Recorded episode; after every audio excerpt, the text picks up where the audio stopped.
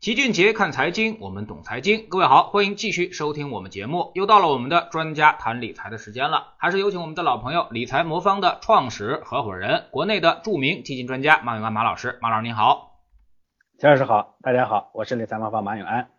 嗯，这个基金啊，这个四季度报告终于是出来了啊。那么春季行情呢，很多人都想着啊，看看这些明星基金经理们到底是怎么做的啊。那么大佬的作业该不该抄？怎么抄呢？马老师，您先给我们点评一下这个基金的这个四季度报告吧。他们这个季度发生了哪些变化？呃，确实，最近的这个四季度季报呢出来之后呢，有几个趋势啊，我觉得比较明显的。第一呢，就是呃机构呢总体的持仓的这个呃占比呢在呃一个呢是它的这个仓位本身是偏高的，第二呢这个集中持股啊这种抱团取暖的情况呢在延续甚至在加剧。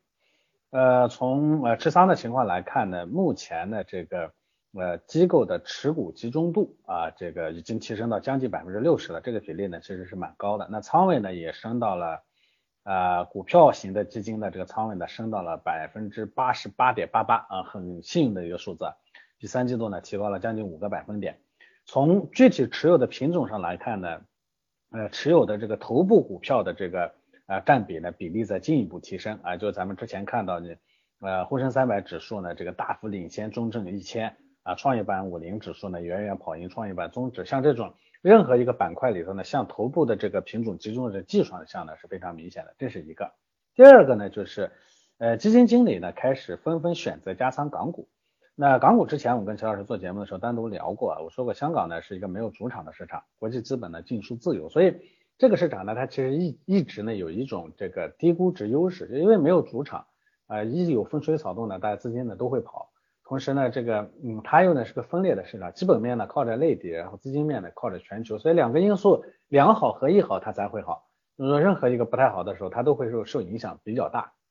那所以这个市场呢总体估值呢偏低，那相对于 A 股的这个估值，因为 A 股呢最近涨得这么好呢，这这个估值差价呢一下拉开了之后。很多资金呢，就是反而是南下呢，去配置了很多的这个港股，这个倾向呢是比较明显的。嗯嗯，那么您觉得这个啊，他们的持仓啊，那么我们该不该跟呢？或者我们该怎么去参考他们的持仓？这个呃，这个呃，跟着大佬来抄作业这个说法，这行业里头流行了很多年的，这个其实也不能说一点参照价值没有，但是做起来会比较难。第一个呢，就是基金它的持仓披露本身是严重滞后的，呃，这个。呃，大家都知道，这个季报是一个季度结束以后呢，有很多个工作日，是吧？半年报、年报呢就时间更长了。呃，这个本身呢滞后，另外呢，它的信息披露还不全。像季季度报告的话呢，只能披露这个前十大持仓，是吧？半年和年度虽然是呃披露的这个会更全一些，但是时间更久。呃，那而基金的这个坏手率呢本身并不低啊，行业平均坏手率大概在百分之三百，就一年呢它要做三个来回。所以呢，实际上你看到那些持仓数据的时候，这些数据很可能已经变掉了，这是第一个哈。第二个呢，这个投资这点东西，人家选什么跟人家的投资风格是密切相关的。我原来开过一个玩笑，我说巴菲特呢就把他的投资呢，他买了什么，第一时间就告诉你，他能挣钱，你也未必能挣得到钱。那就是一个人有自己的风格，选择了自己风格不适合的品种，这个最后呢，就算是这个东西东西最后只证明能挣钱的，你也挣不到啊。你这个是一个。呃，特别特别特别有趣的现象啊，比如说，呃，有的人呢，他适合去做那种大起大落的股票，有的呢不适合，对吧？不适合那个大起大落的股票，最终呢有可能涨幅特别高，但是那跟你有啥关系呢？你中间拿不住嘛。所以呢，呃，是我一直不鼓励大家呢去抄大大佬的作业，看看热闹就得了。我觉得这个其实不是很适合。那目前呢，整个市场的本身就已经是。确实有一些估值偏高的这样的一些风险，这个时候呢，你简单的跟着人家大佬去做，相当于你在给人家抬轿子，帮人家的顺利的这个脱困。我觉得这种事儿咱们更不应该干，所以看看就完了啊，别跟着去做作业啊，没意思啊。嗯，那么现在的基金行业啊，已经是被这个玩坏了啊，或者说是这个万众瞩目啊。那么很多这个大佬们呢，也是在这个基金行业里面这个大幅度的操作啊。我们最近也研究了几个行业啊，包括这个有热门的啊，像这个新能源，像这个消费啊，那么也有冷门的，像传媒啊，像这个呃这个这个其他的一些这个旅游啊，或者是这个航空啊，机场。啊，那么发现呢，基金的操作啊，这个经常会影响这个市场的变动啊。比如说基金大规模减仓的啊，那么可能一下就跌了百分之三四十下去啊。那么您认为现在这种呃市场是由基金在主导呢，还是或者在由散户的情绪在主导？现在处于一个什么样的一个情绪阶段？呃，中国市场上呢，论资金的规模的话呢，散户其实已经成为非主流了，这一点我们要比较清晰的知道哈。但是论交易量的散户呢，仍然占比是偏高的。所以呢，短期的价格呢，散户的影响是蛮大的。但是长期的价价格呢，其实是由机构主导的，这个呢是一个基本的逻辑。那个肖老师前面提到说，现在的机构呢动一动呢，这个市场呢就呃就特别影响特别大，这其实是个很正常的现象。当机构的占比越来越高的时候呢，它的操作就会越来越保守，越来越慢。所以我一直说，规模越大的，无论是呃整个行业还是单基金。规模越大呢，它的业绩呢就越趋于平均值，甚至低于平均值的原因就在这个地方，就是说，啊，你体量大，你一操作呢，这个市场呢就这个就大起大落，对不对？那越小的越好的机会啊，能容纳的资金量越小，这基本上是一个铁律。这种情况下呢，你资金量大，你就相当于你是个大象，非得挤到澡棚子里头去，去了以后呢，这个水倒是涨起来了，可能还没够淹过你，但是澡棚子坏了，对不对？所以这样的话呢，大规模的基金呢，它只能退回到就特别保守、持有不动的这种模式下去。所以规模越大的基金越指数化啊，就是这么一个啊这么一个原因。那基金呢，在这个里头呢，其实可以腾挪的空间越来越有限了啊。嗯，那么从风格上来说啊，那么现在市场上是强者恒强啊，像这个呃医药啊，包括像这个白酒啊，现在这两天呢，可能又反弹了这个不少啊。那么呃，您怎么看现在市场的一个风格变化啊？那么是大白马蓝筹啊，还是这个低估的中小盘，或者之前的这个呃这个冷门股，或者说是这些一些呃大家不太不太被为人所知的这些这些低估的中小盘股票，您怎么看？呃，今年呢，尤其这一段时间，确实这个强者恒强，这个白马股的表现呢是不错的啊，这是啊，但是大家要理解说，白马股表现不错呢，在 A 股市场上呢不是个常态。我们很多时候呢，这个白马股呢表现呢，其实长期来看是不错的，短期来看呢，往往因为它不刺激，一般，所以我们的普通散户呢，一般情况下不太喜欢这个买这个蓝筹白马啊，呃，因为既然叫蓝筹白马，它的特点就有两个，第一个呢它贵，第二呢它慢，呃，所以它故事不多啊，这个，嗯，因为它本身业绩出色嘛，白马白马大家都认同的东西嘛，业绩出色，所以机构啊一些崇尚价值的人呢追捧的多，所以它的股价本身就比较高。那呃这么高的股价呢，很多人他就会感觉啊就危险，所以担心自己在股价的这个大步上去上上步呢去买，所以这是呃很多人呢不喜欢的一个原因。还有的白马股虽然价格不贵，但是流通的盘子特别大，很难做出故事来啊。比如说像银行啊啊上百亿上千亿的盘子，说这里头呢要做出个成长性的故事呢，显然没有是吧？这是普通人呢这个不喜欢的一个。呃，原因当然很多人，嗯，他并不明白像白马蓝筹股的股价为什么那么贵啊，因为大部分人其实并不看看财务报表，也看不懂财务报表。很多人买东西都是凭着呃直觉。我就见过有投资者说买股票只买十块钱以内的啊，二十块钱以上的绝对不买，这典型的就是凭感觉买股票的例子。所以这是第一个方面，大家嫌贵。第二呢是嫌慢。我在前前面讲了，其实这个白马股呢，它故事少。哎，所以涨起来呢，这个总是觉得不够刺激。很多人的心理呢，其实都是急功近利的，哎，都想快速的赚到钱。因为大部分人投到市场里头资金是不多的，十万块钱左右是，本金比较少的，就想赶紧这个赚一票大的。嗯，这都是那个巴菲特说的，说人们讨厌慢慢的变富。呃，所以这个呢，我觉得是一个大部分时候大家不太喜欢这个白马的原因。但事实上，对个人投资者来说，白马是非常好的选择啊，前提呢是确实是你能拿得住。但是拿得住这点事情呢，对于个人来说呢，又是最难的。因为我在理财猫方，很多用户也经常问我说，他该持有多久了才能达到预期收益？我们理财猫方的这种稳健组合，就是有底线的那种组合呢，其实跟这个白马蓝筹呢会会挺像的。呃，你想给呃短期里头看到什么特别刺激的收益率没有？长期来看呢，收益率呢这个差强人意，还不错。哎，时间拉得更长一回头一看呢，这上面你能赚到钱，其他地方你也未必能赚到钱。所以我跟投资者说，我说至少持有一年以上你才能兑现收益，三到五年也是比较正常的。哎，很多投资者一听呢就撤了。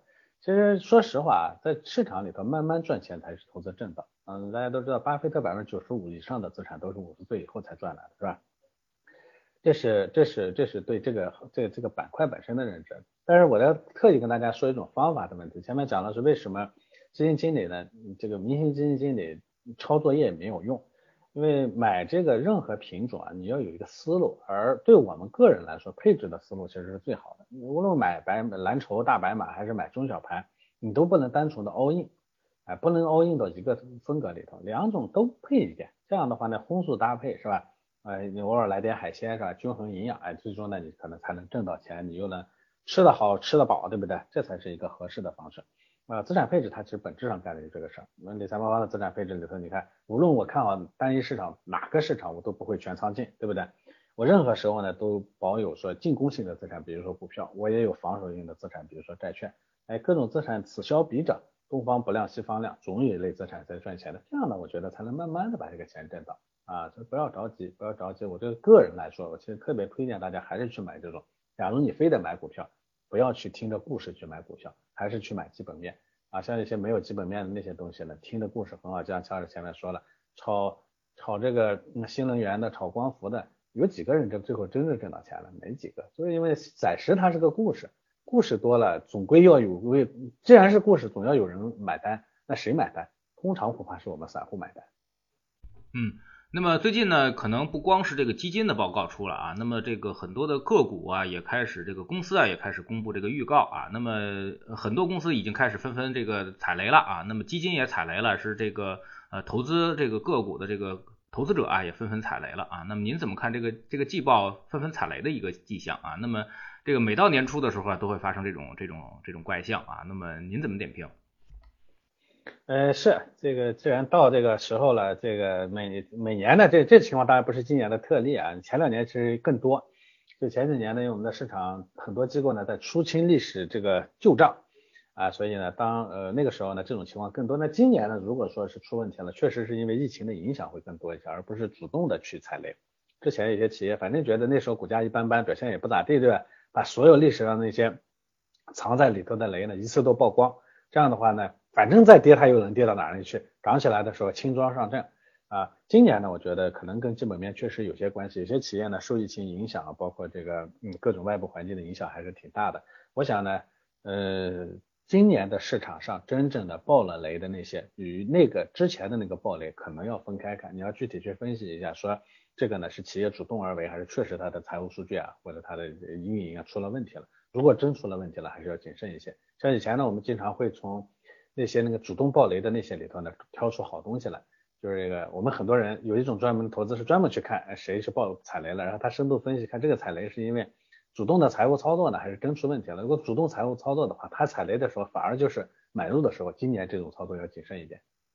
嗯，最近一段时间有一个事儿是比较火的啊，就是说美国散户集体起义了啊，那么开始这个攻击这华尔街的大鳄了啊，那么这个事儿您怎么看啊？那么在这个。呃，游戏驿站啊，那么这家股票上已经这个获得了成功啊，逼退了这个把这个做空机构都逼得破产了啊，现在呢又开始搞这个白银啊。那么马老师，您觉得这个韭菜起义的故事，呃，能够成真吗？或者能够梦想成真吗？啊，对，呃，这个企业呢，我还真见过啊。那原来在美国的时候，那个它的很多那个社区商业中心那个地方呢，都有这家这家店啊，这是一个很普遍的店，但是。作为在线下店呢，它确实大势已去了，这个大家要理解。这也其实也是很多这个做空机构呢为什么要去做空的原因，因为它基本面不支持。呃，但这个事情呢本身是很有意思的，基本面不支持，但是散户呢把价格给买上去了，最后呢把这个呃呃做空的机构呢给打爆了，打打服了啊，最后投降了，似乎呢变成了一个韭菜割镰刀的故事，是吧？镰刀呢被被被被被收割了。呃，但这东西啊，我觉得凡是这个这个。呃，异常必有妖，是吧？那个是不是真正的散户的胜利？我觉得这事儿呢，且要是且说了。咱们先说当下哈。呃，其实这一次呢，这个空头呢，确实被被打服了。空头呢，我看前两天说很多空头呢都已经投降了。这个这个空头的头寸呢，从之前的百分之一百四十已经降到百分之五十了，也就是说大部分头寸呢已经呃认赔出局了。那据说赔了将近两百亿左右。那在这里头呢，真正赚了钱的恐怕也还是机构。我看了一下，说赚钱最多的呢，大概是九个机构，其中有七个呢是呃九个九九个啊九个人，其中有七个是机构。这九个人呢，一共是从两百亿里头捞走了一百六十亿，而这七个机构呢，就捞走了一百二十亿，就说明，首先呢，赚钱最多的仍然是机构啊，在市场上呢，做空呢，其实本身是比较难的，一般做空的时候，一定会有机构去去对应的去做多啊，它会有一次厮杀，原本呢，机构之间的厮杀呢，就在机构之间进行啊，犯不上去动员和忽悠这个散户，对吧？现在呢，大家发学学学精了，是吧？这美国人呢，这个搞这个。呃，之前呢，这个之前这个鼓动这个老百姓呢，把这个国会都给占了，大家可能意识到这个老百姓真是好忽悠啊。哎，在做多和做空的这个机构对决中呢，也把这个呃呃个人呢给给给忽悠进来是吧？加一把力是吧？注一把力量。嗯，但是从最后挣钱的情况来看，目前来看挣的最多的还是机构，所以我认为这是个老套的呃机构呢裹挟民意去怼另一个机构的故事，就相当于我是开玩笑我的。这个就跟这个一战的时候呢，这个一波呢裹挟着民意去过，嗯，去去去去去去进攻另一波，是吧？大家老百姓都兴高采烈，以为自己呢是是是是，是是是是是棋手，最终呢发现自己是个棋手啊，棋子啊，最后呢人家两边呢打的精疲力尽，这个那少数人打的力精疲力尽的时候呢，最后躺着的尸体全都是这个呃老百姓，对吧？那我觉得这种情况呢，很可能也还是这样的故事的一个翻版。这是当下，从未来来看呢，既然是一个强行拉上去的这样的一个东西，那最终总要有人买单，价值一定会回归啊，无非回归到谁脑袋上而已。呃，目前呢，我看这个认赔出局的那些呢，就该认赔的已经空头呢已经认赔出局了，多头呢股发赚赚的也很开心，对不对？赚完了呢，我想这些多头呢不大可能陪着这些散户走到最后啊，跑得最快的可能也还有他们一份。所以最终呢，价值回归的过程很可能最后大家看到躺在地下一地尸体一地的尸体仍然是散户。所以当下呢，我并不认为散户赢了，未来我更不认为散户会赢啊。这说实话是个很老套的游戏，我觉得一点都啊一点这这最近好多人说啊这是散散户的胜利，这个游戏规则要变了等等等等，我觉得想多了啊，不会改变的。这世界上永远都是少数野心家裹挟着大量的民意，最后去去进攻另一部分。野心家啊，这个这这这大部分的游戏戏码都是这么个游戏啊。嗯，咱们俩想的差不多啊。那么我一直在考虑啊，那么就是二十美元这个价值的公司啊，被生生干到了三百多美元啊。那么最后这帮人是怎么退出啊？那么您觉得最后会有多惨烈？呃，我想机构不会是倒在地上的那个啊，所以就算是那些做空的机构。该止损止损人就止损了，该认赔也就认认赔了，死不了。呃，做多的这些机构呢，当然也不会躺在躺在地上的这些啊，他们可能是最早鸣金收兵啊，这个见好就收的，恐怕最后呢撑在里头，被鼓动起来呢，撑到最后啊，说你们你们先挡住啊，我先撤啊，这个最后撤的恐怕就是挡在前面的恐怕还是这些散户，当他回头发现人家。后面后防空虚的时候，发现人家可能都已经跑光了的时候，他没得跑了，所以最后落下的还是散户呢，最后要去扛的最后一棒。我猜测啊，大概会是这样。嗯，那么脑子活的有不少投资者啊，想现在会不会还有这个做空的机会呢？啊，毕竟它这个三百多美元是撑不住的。昨天我们看到这个游戏驿站的股价已经大跌了百分之三十了啊，您怎么看？现在如果去做空有没有机会？哎，这其实变成一个情绪游戏了。如果有人呢再大举去做做做空呢，很可能呢把这波人的情绪呢再给撩拨起来，再来再来再来这个再来战斗一轮。什么时候这些散户呢被收割的差不多了，几次消耗以后呢，金钱呢被消耗的差不多了，那个时候呢叫一而这一鼓作气，再而这个什么三而竭竭是吧？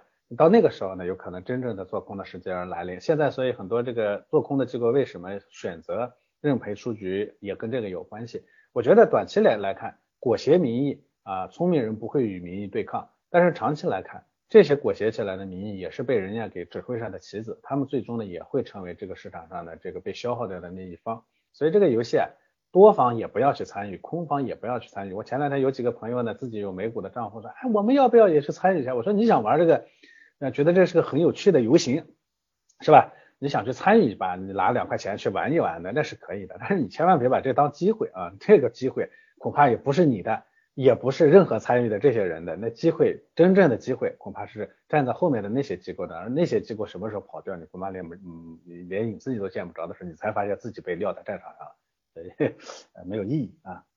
嗯，那么我们一直说美股啊都是机构主导的啊，那么这次突然这个美国散户们这个刷了一下存在感啊，那么您觉得这里面有多大的成分是散户呢？还是有些人化妆成散户来煽动情绪，从而制造舆论的一个热点呢？我觉得这两种情况都有。其实呃，美国呢这一年呃一年啊有一种趋势，大家都说美国市场的散户呢已经很少了，确实。二零一零年的时候呢，美国的这个散户的交易量呢，已经占到整个市场只有百分之十。但是呃这两年呢，有一点点回归啊，就是呃一九年呢大概是百分之十四左右，那二零年的前半年呢，大概已经到百分之十九左右了。虽然占比仍然不算高，但是呃趋势呢略微有点回升。那为啥？几个原因吧。第一个呢，就是疫情呢导致很多人待在家里，国家呢又给发了很多钱，是吧？有些人手里有点余钱，反正没地儿去，最后呢放到市场里头，就跟咱们中国一样，是吧？二零二零年的一二一二三月份，大家都闲着没事儿是吧？天天在家里头炒股，股股市的很活跃，是一个道理是吧？这是这个一个方面。第二呢，呃，这个其实这个美国的这个这个社会斗争啊，这冲来冲去呢，最后呢也给了一些人呃这个组织的一个工具是吧？以前呢散户之所以散呢，是散的一一一团乱嘛，大家协调不起来。现在呢有了这个互联网是吧？嗯，他们所以他们建了一个叫华尔街赌场的这样的一个网站，来协调这个是协调组织，哎，所以散户呢有了一个组织的工具。但是你说这后面有没有人在后面统一带带领呢？显然是有的。所以呢这件事情肯定是啊这个一些散户呢在几个带头大哥的带领下呢，然后去做了这么一场啊这似乎做了一场这么逆袭的这个游戏。那带头大哥是干什么的？咱们不知道。我想这里头呢，可能有那些趁势而而起的这种散户英雄，但是更多的可能还是后面的那些这个这个所谓叫嗯 deep state 的这这这这这种人是吧？这种人呢仍然是华尔街的人，显然他拖不过这个这个这个框框。最终的获利最大的仍然是那些获利小一点的，是那些带头大哥们啊，散户中的枭雄们啊。但是散户最终会是什么样的？这就我就说了，他可能最终还是那个满地的尸体。嗯，我们还是说回到 A 股啊，那么一月份呢，这个一开始涨得很好，后来呢跌得比较深啊，让大家感觉很不好啊。二月份呢刚开始啊，看起来还行啊。那么您觉得这个春节前后到底有没有行情啊？每到春节呢，总会有人问我啊，那么要不要这个把这个仓位平了，然后再过年啊？这样呢能够过个踏实年？那您怎么看？呃，这个我我是不主张大家为了这种短期的这个嗯短期的这种踏实呢去付出成本的，因为你卖股票有成本，对不对？你卖基金更有成本，你到时候再买回来成本更高，对不对？所以呢，这个仅仅因为这个春节踏实呢就去决定卖掉什么或者买进什么，这显然我觉得是不合算的。所以核心问题还是在于你怎么去看待这个市场的机会。最近的市场的整个波动呢，大家都很清楚，它是因为这个这个货币政策的变动所引起的，这可能是今年长期的主旋律。啥主旋律的？就是货币政策呢摇来摇去，这会成个主主旋律。呃，好多人呢都呃都这个咱们央行呢一说这个出来一表态说货币呢就要收紧，好多人是因为担心这个央行的态度。我这边开过玩笑，央行的态度你不用听啊，也不用猜，央行的态度素来一贯是明确的，咱们的央行只负责收货币啊。那之所以要放货币，是因为呢形势比人强，被逼着放货币而已。为啥呢？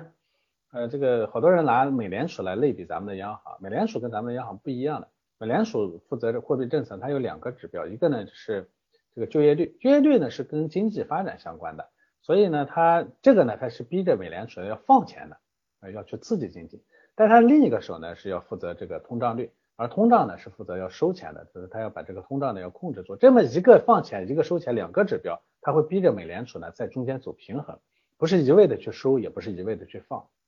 而我们的央行呢，其实只有一个指标，就是货币本身。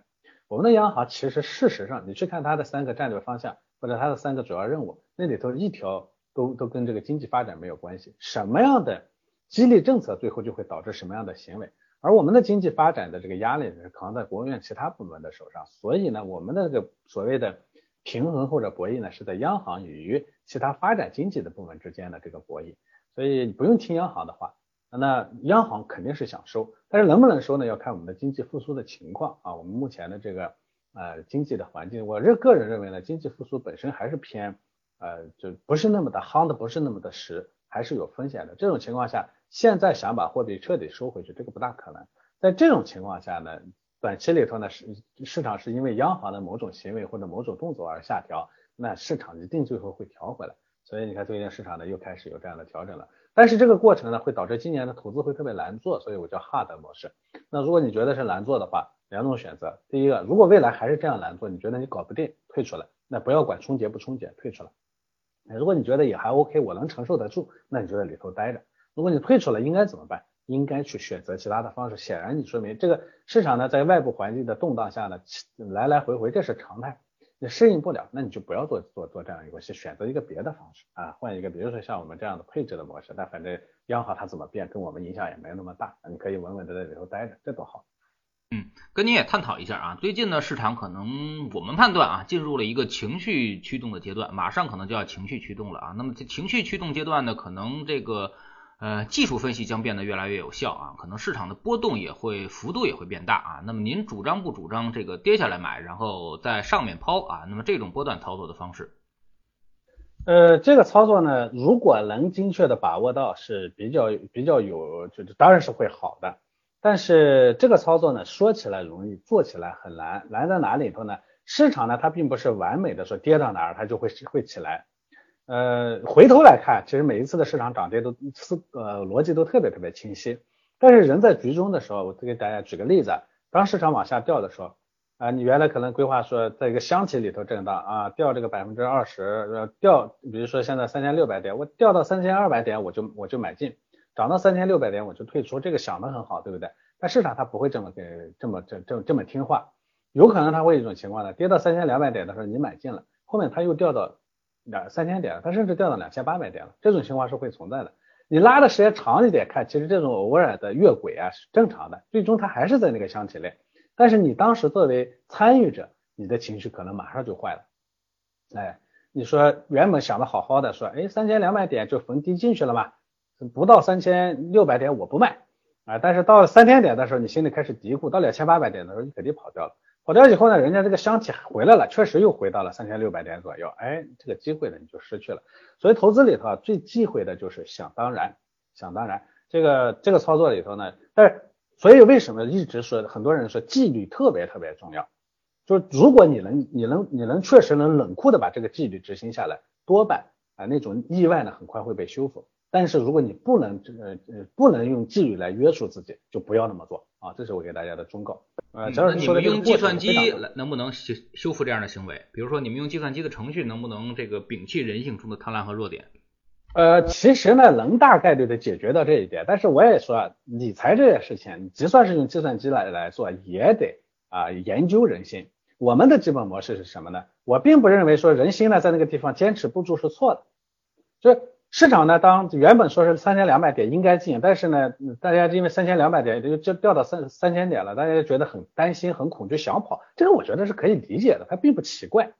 所以呢，从投资的角度，从理财的角度来说呢，我首先从计算机，计算机可能给出的投资信号是三千两百点就可以进了，但是我的投资者呢，在那个地方呢，可能心理压力特别大。如果我真是把这个仓位呢给加的特别多的话，他有可能到三千点的时候撑不住，他跑掉了，最终。是回到三千六百点了，但跟他没有关系。所以我们的做法是另一条线呢，我会去探测一个客投资者的情绪。好，三千两百点的时候该加了，但是我们发现这个投资者呢心理压力是比较大的。你要真给他，假定我们原本说计算机呢说要加十个点，哎，我们发现这个投资者这地方情绪压力特别大，你就不应该加十个，加十个点他有可能就崩了，他根本就等不到三千六百了，三千点的时候被挣出去了。好，你来加五个点总可以吧？对不对？哎，加了五个点呢，是我最终呢没有挣到那个最多的钱，就像我们的投资收益率是没有那么高，但我们的投资者挣到了那五个点加仓的收益，那也就可以了，对不对？所以这里头我一直说，理财呢要兼顾两面，一面呢要去理解投资者的心理心理情绪是什么，心理底线是什么，另一个啊是要根据这个心理底线来定制组合。同时，这个过程中呢，一定要伴随投资者的情绪的变动，随时动态的去调整。只有这样，最后才能能把钱挣到，而不是说，哎，我是我认为三千点、三千两百点大概率的应该做多了，我就做了。那基金公司是怎么干的？最终呢，这个操作呢，从呃投资的角度来说，多半也是对的。所以你看，基金公司的收益率，嗯，拉长来看，基金公司的收益率都不错。但是为什么呢？投资者里头挣钱很难呢？它就是因为光做投资。不考虑投资者情绪的话，那个收益率就跟客户没有关系了。所以我一直说理财盲方是做理财的，我们不是做投资的。理财和投资最大的差别就是理财永远关照投资者的情绪，你得知道他的底线是什么。投资其实本质上我不需要考虑这一点，我只要觉得市场大概率的风险已经消除了，未来呢涨的概率是百分之七十，跌的概率是百分之三十，那我就应该进。我不管这个进最终会让投资者的心理上，就假如那百分之三十发生了，发生了它也是个概率嘛。但是对投资者来说，那三百分之三十发生的时候，他就彻底离场了，对不对？离场了的话，后面你说你百分之七十的概率有什么用呢？没有意义了嘛，对吧？所以这我觉得是最大的差别啊。那么有些投资者可能也说，那我现在还没买啊，我可不可以等跌下来再买？这个呢倒是个很好的选择，越跌越买啊。从逻辑上来说呢，绝对是正确的，也还是一样的问题，你要算好了。有时候这个跌啊，它跌的这个你想象中的那个说，你这原来开玩笑说，大家以为往下跌的时候呢，是这个就跌到地地板上就可以了，没想到有地下室，啊，它跌到地下室也就差不多了，没法想到下面还有地狱。啊，地狱呢不光是一层，还有十八层，这其实是个很有趣的比喻，就说明市场这个东西啊，市场这个短期里头的市场是很不听话的，它不会像你跟你想象的那样的去做，跌下去固然买起来很好，那但是人呢？刚开始买的时候跌了，我要买，我买的这个特别的有信心，哎，再跌我接着买，信心不足了，再往下去，哎呀，我好像心里开始打鼓了，再往下去，不要说买了，我开始想着卖不卖了，再往下咔嚓一跌，全都卖掉了。所以啊，任何时候都不要忘了自己的心理底线，你要算好，说我的整个组合最多我能担多少的亏损，我可能才会是能接受的，超过这个线，不用天王老子来说，多好的呃未来多好的机会，我都不买了，因为你再买了。那天王老子跟你说未来挣了钱，那也是对的。但是呢，你等不到那一天，那不跟咱们就没关系了吗？嗯，好，非常感谢马老师今天做客我们节目啊，也是跟我们了解了这个最近市场的一些热点东西啊。那么其实呢，投资还是我们要。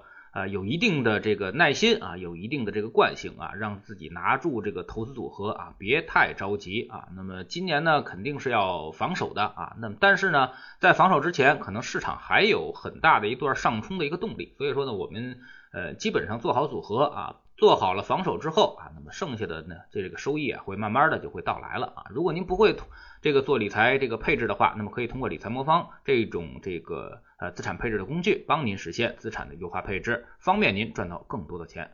非常感谢马老师，再见。好的，再见。